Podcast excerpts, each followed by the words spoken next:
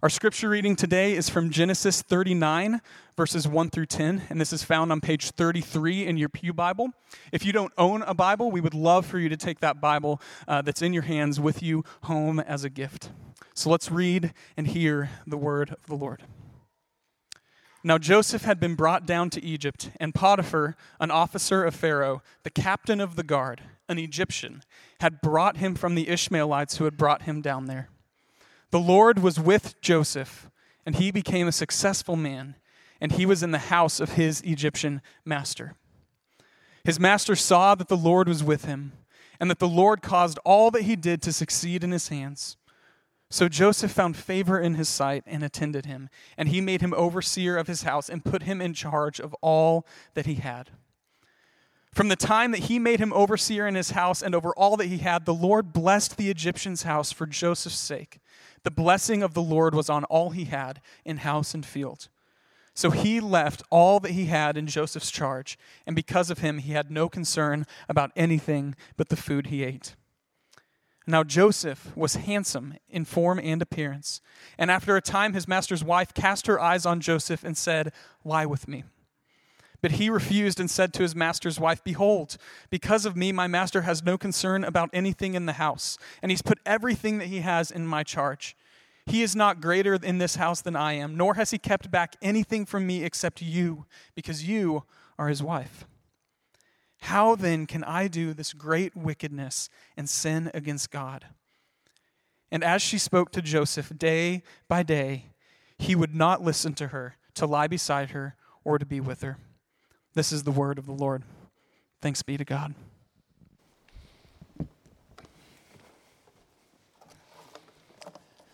Taylor.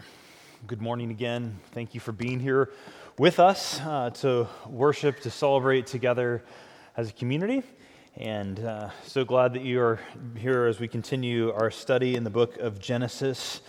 Uh, and as a pastor, one of the most helpful books that I've ever read is a book called Dangerous Calling by Paul Tripp. And I've led conversations on this book for uh, our, our, campus pastors, senior pastors at a retreat, and uh, even helped to facilitate a day of conversations around this for our, our whole staff team a number of years ago. And uh, even with other pastors from across our denomination have read this book and it's such a great book written for pastors uh, to help pastors navigate the unique kind of strangeness of the work and calling of what it is to be a pastor. Because uh, we, we all know the stories, don't we?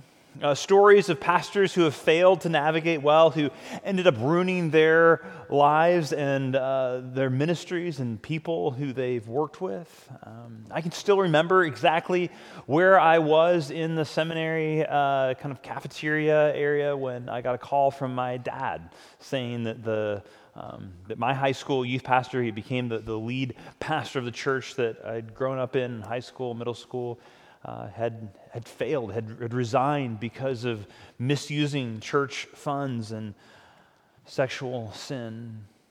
And so, books like this one have had an important part in my journey as a pastor, seeking to live a life of faithfulness for the long haul. But I, I, I pulled this book out recently and I noticed the back of the book. And, and on the back of the book, there were five pastors who had recommended, who had endorsed the book. You know, this book will change your life. It's a must read, keep your integrity, etc. And as I, as I scanned the list of names, it was sort of like a slap in the face.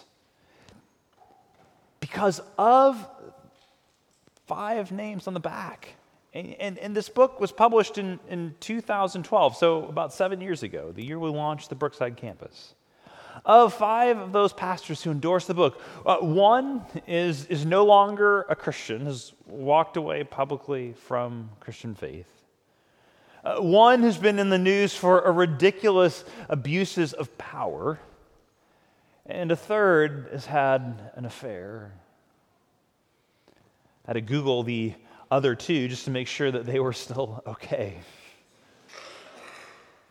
But it was this hard moment because you know, I've read books by those guys. I've heard them speak at big national conferences. They all had led large, successful churches.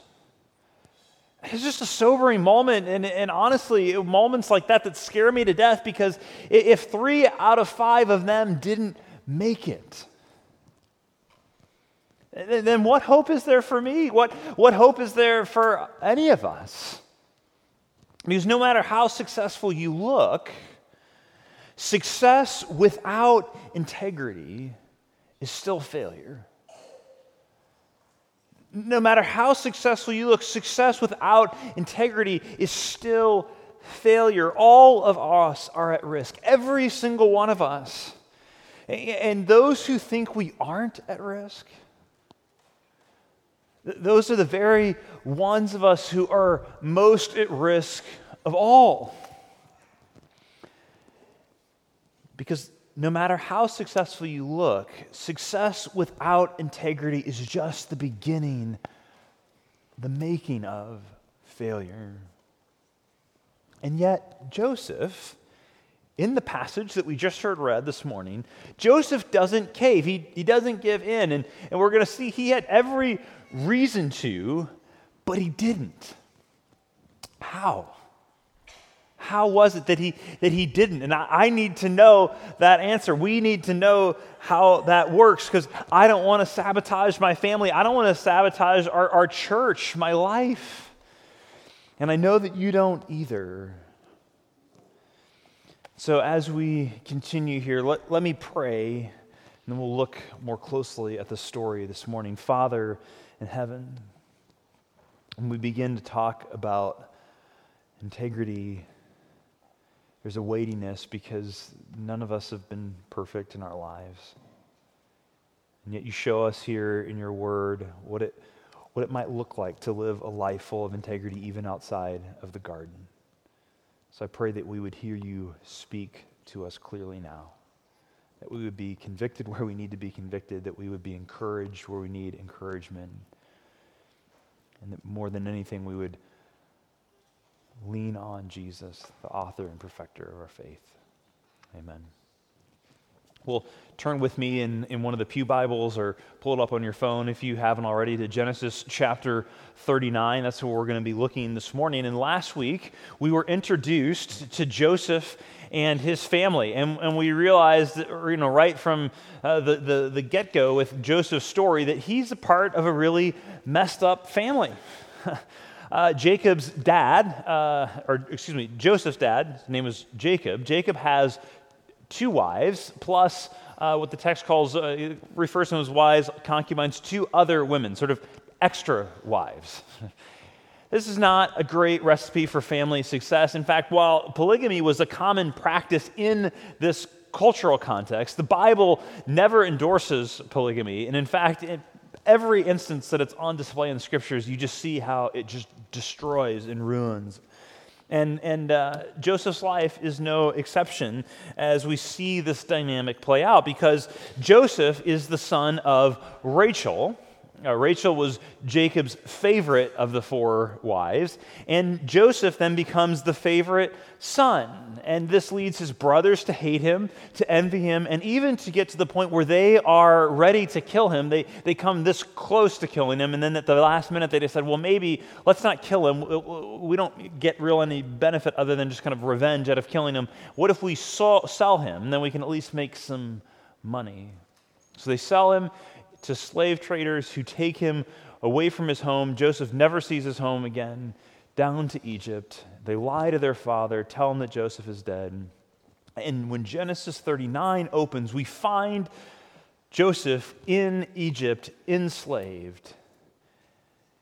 Whatever dreams that he had about what his life might have been, whatever hopes he might have had about a family, uh, about uh, you know a relationship and having children, and all all of that has been is is gone.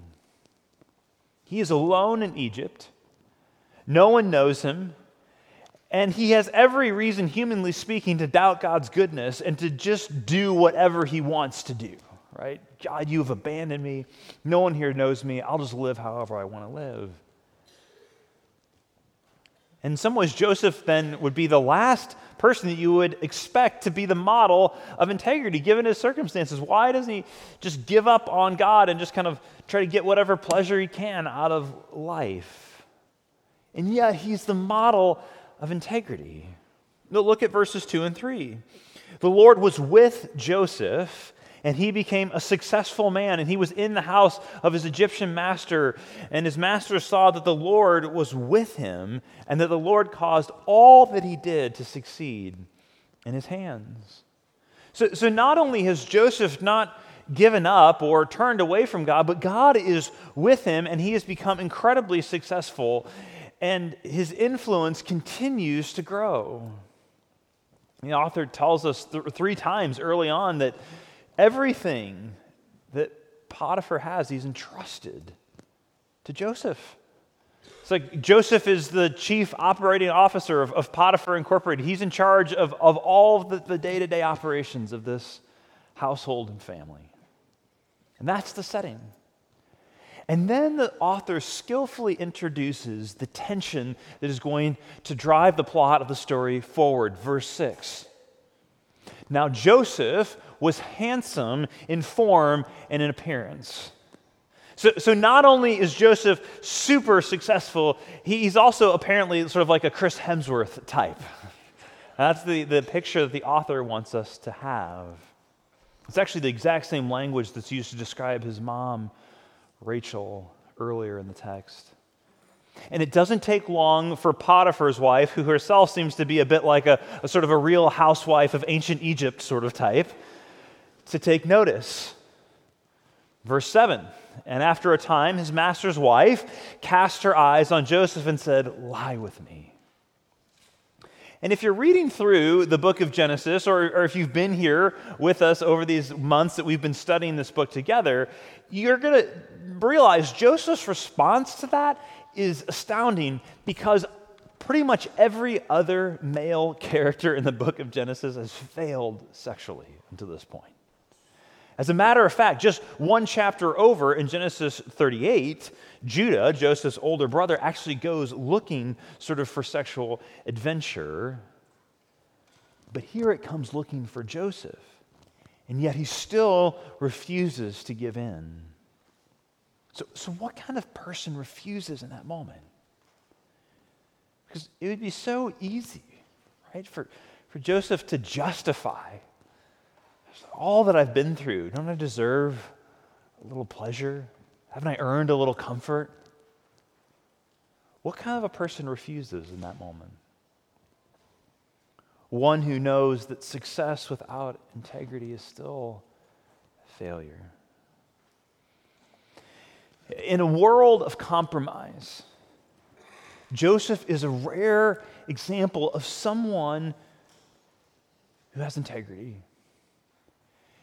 In a world of compromise, Joseph is a rare example. Both, both in the past and in our contemporary world, Joseph is a rare example of integrity.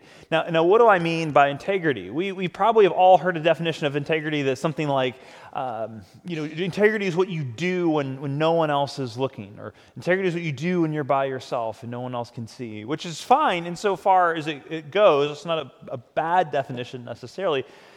The problem is, is that only sort of focuses on doing. But, but true biblical integrity is rooted in being. It's rooted in who we are on the inside. It's about living a life before God, a life of, of, of an audience, living before an audience of one, a life of, of sort of seamlessness, of wholeness. Doesn't have fractures or cracks. Integrity is a costly commitment to live before God in everything. It's a costly commitment to live before God in everything. And just as a, a quick note here, we're talking about this, uh, a week from Tuesday starts our Razor's Edge class that we do each fall here. And the core part of what we deal with in Razors is what does it live to mean to live this kind of life of, of wholeness, of, of seamlessness, of integrity? If, you, have never taken that class, I'd encourage you uh, to jump in this fall. It's not too late to sign up for that. And here, in the life of Joseph, this quality of integrity is on such powerful display. And actually, that's the first thing I want to point out to us in this story is actually that integrity is constantly at risk. You know, we look around at our culture and sort of the broad narrative in our culture is that we are so progressive as a culture. We, we are moving forward. We are advancing as a culture, but it's actually the opposite. We have simply returned to the sexualized world of the ancient past where abuse and exploitation in a world without limits was the norm.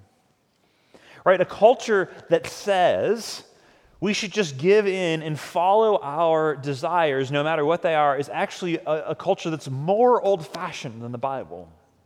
You realize that? We, we've lived in a culture that's been so influenced by a Judeo Christian worldview for so many years that it's almost hard for us to wrap our minds around. But actually, to go back to that, these, these are not, ideas are not progressive or new. They actually go back to, to ancient ideas. They're more old fashioned than the Bible. And we're so confused because we've said as a culture, you can do whatever you want. There are no rules. Just don't go too far.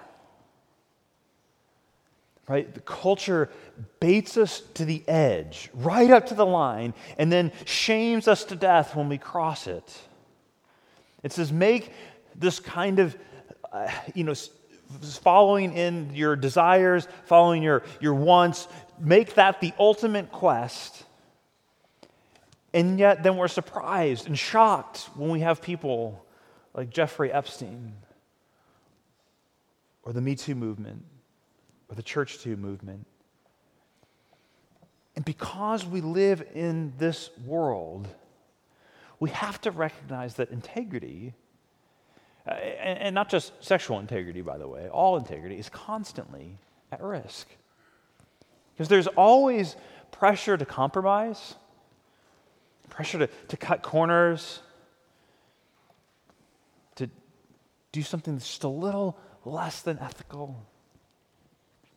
Remember, if you were with us all the way back to, to Genesis chapter 4. And in Genesis chapter 4, that's the story of Cain and Abel, these brothers who one ends up killing the other. And God says to Cain, who kills his brother Abel, He says, Cain, watch out because sin, he uses this metaphor of, of a wild animal. Sin is crouching, waiting to pounce on you.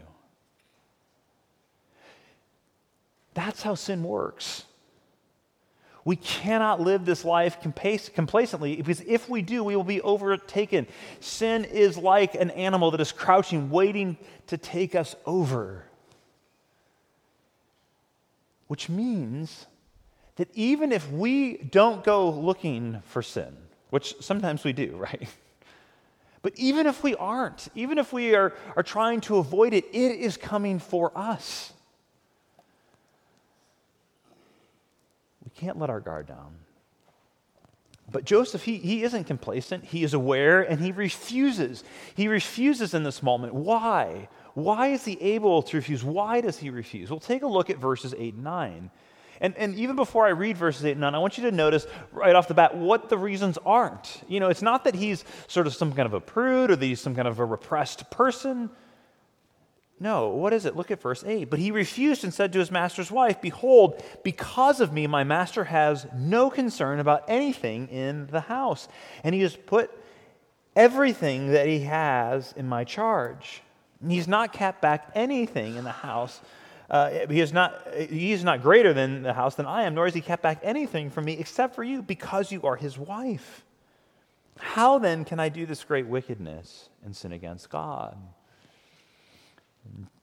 Joseph names sort of three things here in this text. The first is that he says, I, I, can't and won't do this because of my responsibility to, to my work. That's where he starts. I, am in charge of all this. I, I can't do this because of my work. Uh, and, and two, it sort of he, uh, reasons escalate. I can and won't do this because you are, you are a married woman, married to my boss, in fact. And then third, ultimately, I can't, I, I won't do this because it's against God and his design for a life of flourishing.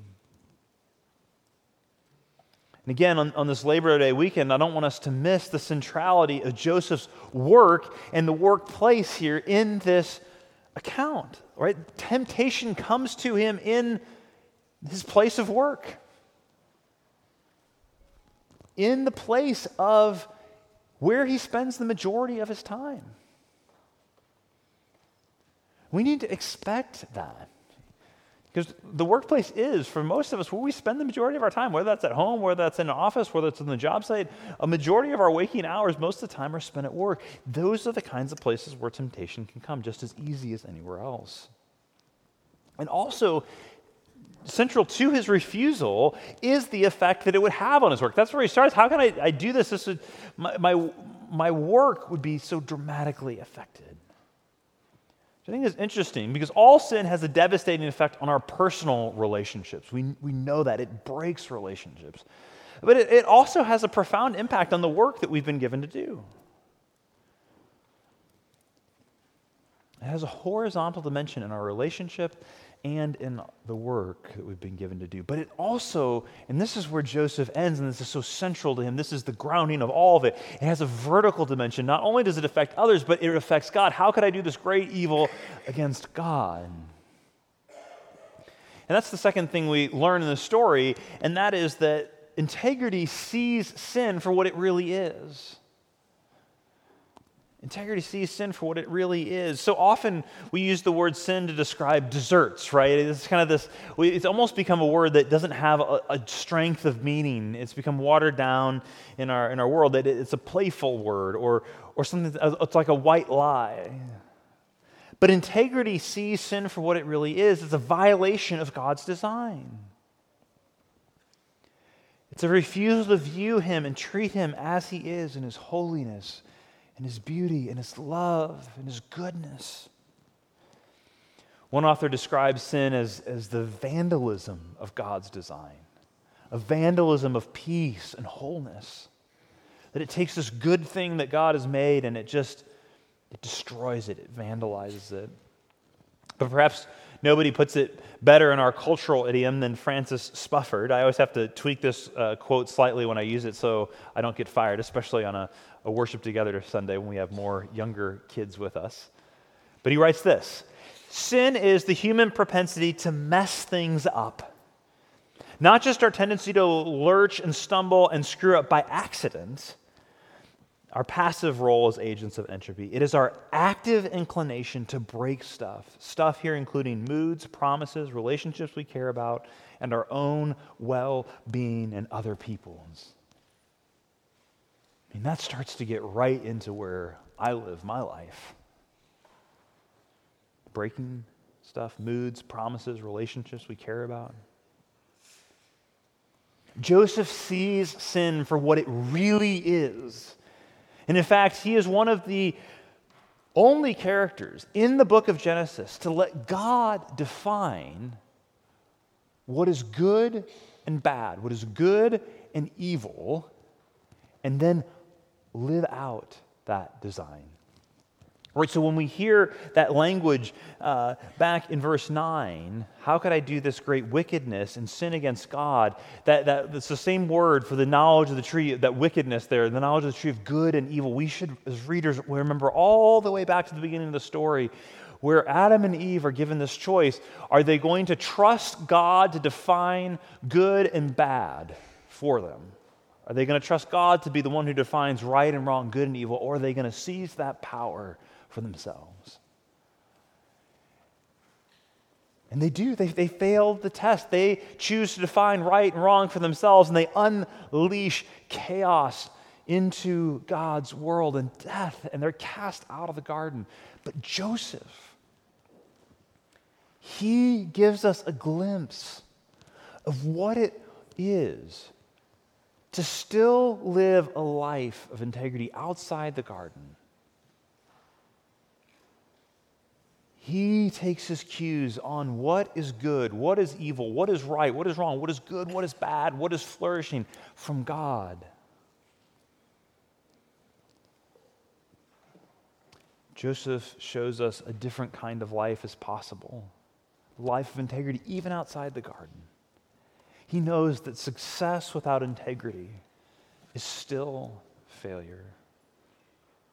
Because Joseph sees what sin really is, he refuses And more than just refuse, Joseph ultimately flees. He actually runs away. That's how persistent and forceful this has become. He doesn't run away the first time, but her advances, her requests, these are not just a one off thing from her. She continues, persists. It's daily, it escalates, and yet he persists in his refusal. And finally, in verses 11 and 12, here's what happens. But one day he went into the house to do his work. And none of the men of the house was there in the house. And she caught him by his garment, saying, Lie with me. But he left his garment in her hand, and he fled and got out of the house. And this is the next thing we learn here in this account that integrity means being able to say no. Joseph says no to Potiphar's wife, and really he also says no to himself, to his own desires, which is astounding, right? We actually see someone saying no to their own desires and to pressure from the outside. On so many levels, our culture today, that saying no to yourself or saying no to desires is considered harmful, right? Actually, we're damaging ourselves if, if we deny ourselves following our desires. And we celebrate athletes and musicians who have said no to countless things to be great at what they do, but in the same breath, we condemn human beings for saying no to certain desires. But, friends, true freedom is found not in giving in to every craving or following every desire that we have. That's, that's not freedom. And that's ultimately slavery. It enslaves us to our desires until we're actually not free to do and be who we were created to be. Because that's what, what true freedom is, is the ability to fulfill what we were designed for, to fulfill our purpose. When saying no isn't just a one-time thing either. I mean, I wish, right? Wouldn't that be great if you know every temptation just came one time? And if you were able just to say no once and then it's like, okay, done, and that's you're just never even going to have a desire for that thing ever again. I mean, wouldn't that be amazing? But that's not the world in which we live, right? In fact, for most of us, for most of our lives, there are going to be certain things that are just going to continue to, to be temptations. And so, learning to say no, building the discipline to say no, becoming the kind of person who is able to discern what is good and evil and follow God and trust Him and say no is a lifelong journey. Saying no isn't just a one time thing. It certainly wasn't for Joseph, and it will not be for us either. And in the face of those repeated temptations, strategy may come to a point where dramatic action is required, a dramatic action that may mean fleeing or the equivalent. If you are, are facing an affair at work, it might mean quitting your job even before you have another one lined up. If you're struggling with internet content, it may mean getting rid of your smartphone, deleting your Facebook account. If it's been an issue of, of certain people or places, it might mean taking a different route home from work. It might take you longer, but you don't drive past that place. Maybe it's you stop visiting that restaurant. Maybe you, you switch health clubs where you work out. I don't know what the thing is, but sometimes it requires the dramatic action of fleeing. I'm getting away from this before it destroys. Now, even as I wrote those sentences this week, even as I reflected on that this week, I thought, you know, even to me, even writing this, it seems like, but is that a little bit extreme?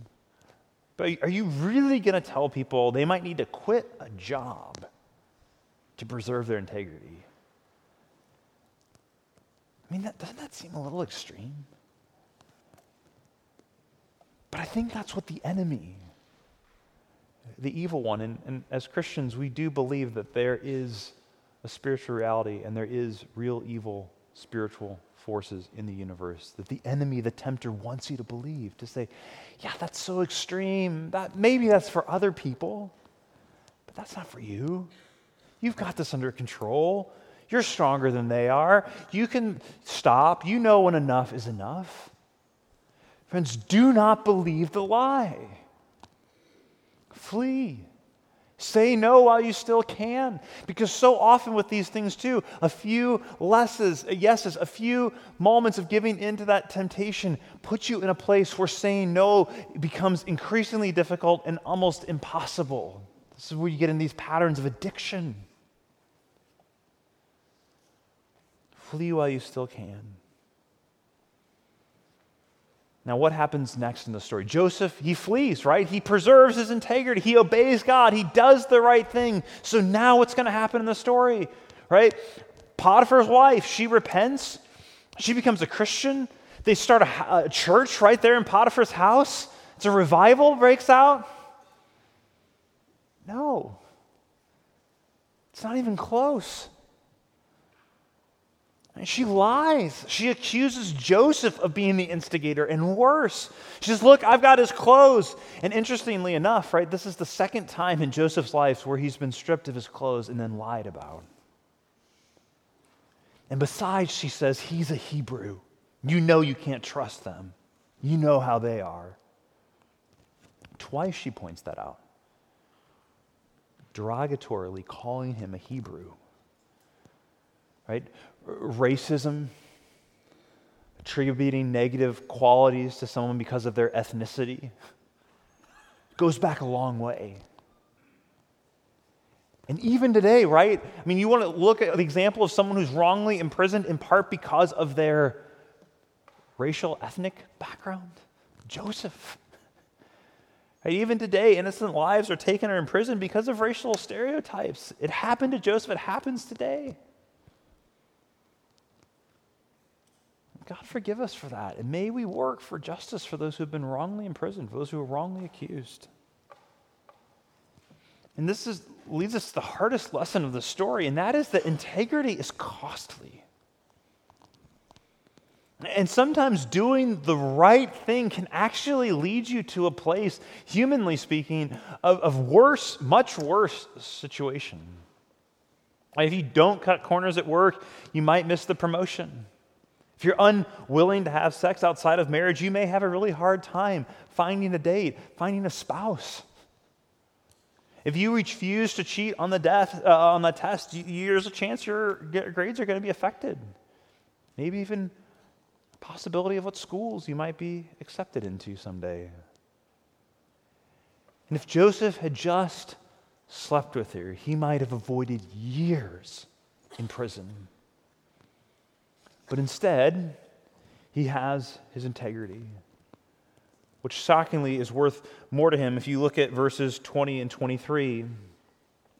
And Joseph's master took him and put him into prison, the place where the king's prisoners were confined, and there he was in prison. But the Lord was with Joseph and showed him steadfast love and gave him favor in the sight of the keeper of the prison. And the keeper of the prison put Joseph in charge of all the prisoners who were in the prison. Joseph's integrity just continues here. And whatever was done, he was the one who did it. And the keeper of the prison paid no attention to anything that was in Joseph's charge because the Lord was with him. And whatever he did, the Lord made it succeed. You see, integrity cost Joseph everything, but it becomes the place of greatest success. And what I want us to not miss here, to be so clear this morning, is that it's not that integrity leads to his success. I mean, that is true. But the integrity itself is the success. It's, it's, it's good in its own right. It's a good in itself. Even if nothing else happens, integrity is the success.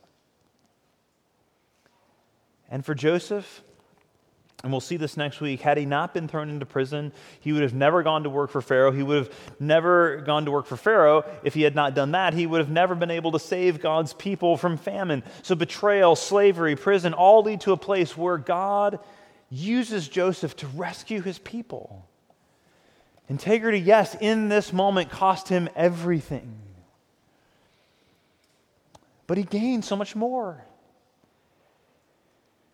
I don't know if our integrity this morning will lead us to such places. I don't know if any of us are on the path to become Pharaoh's number two. And for many of us, we don't know how the end of our story is going to play out, right? We have the benefit in reading Joseph's story. We know it from the time that he's 17 years old all the way till the point of his death. We don't know how our stories will turn out. The final chapters of our life have still to be written. And there may be way more heartache, way more suffering for us ahead than joy for now. But integrity is the success. And it will be rewarded, if not now, then in the end. And so finally, this morning, we see that integrity is possible. It is possible. How? Well, we see the answers to that question in the bookends of the story. The two end, the beginning and the end, the, the bookends of the story, they are the key to understanding the middle. This kind of integrity, you see it in verse 3 and in verse 23. What is the answer? The Lord was with him. The Lord was with him. You see, integrity is only possible in the with God life. Integrity is possible, but it's only possible in relationship with the God who we were designed to live on. We were never meant to live this life in our own human limitations and power. Even in the garden, right? Actually, that's what happens is that Adam and Eve try to live this life in their own limitations outside of relationship and dependence on God. It's only in a relationship with Him that we can have that seamless life of integrity, of wholeness. And if you're a Christian, God lives inside of you by a Spirit. Not only is there forgiveness for the failures, the same Spirit that empowered Jesus to resist temptation in the wilderness, the same Spirit who powerfully raised Jesus from the dead, He lives in you, and He is with you, and He is for you. That's how Joseph resisted. And it's how you can too. You are not a slave, you have been set free to follow God for your good and the good of those around you. Success without integrity is failure, but integrity with Jesus is the very best life. Friends, Jesus is the true and better Joseph who faced temptation in the wilderness for 40 days without ever faltering. Jesus who was falsely accused, Jesus who was ridiculed, Jesus who died and rose again, defeating death and making the restoration of ruined integrity possible. Because, friends, there is hope this morning, no matter how badly your integrity may have been undermined. And in the Lord's Supper, we find both healing and forgiveness, as well as hope and power. We find healing and forgiveness for all the ways that we have failed and rebelled and blown our integrity. And we also find hope and power to live a life of integrity in relationship with Jesus because forgiveness and wholeness are only possible in relationship with Jesus. And the Lord's Supper is a picture of that relationship. It's an invitation to that relationship, it's a renewal, a refreshment of that relationship. As you eat the bread and drink the juice, you're declaring your need for forgiveness and also binding yourself afresh placing anew your trust in the one who makes a life of wholeness and joy and integrity possible.